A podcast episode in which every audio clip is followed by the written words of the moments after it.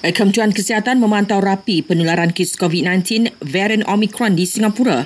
Ini selepas negara itu merekodkan kes pertama daripada varian baru tersebut.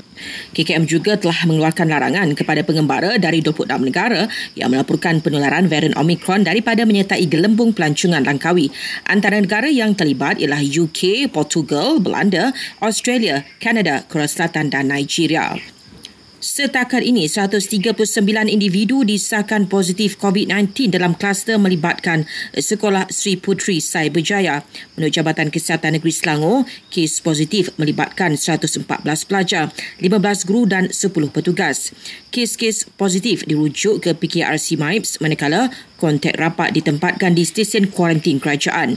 Sementara itu, MRSM Pendang Kedah ditutup tiga hari selepas tiga gurunya positif COVID-19.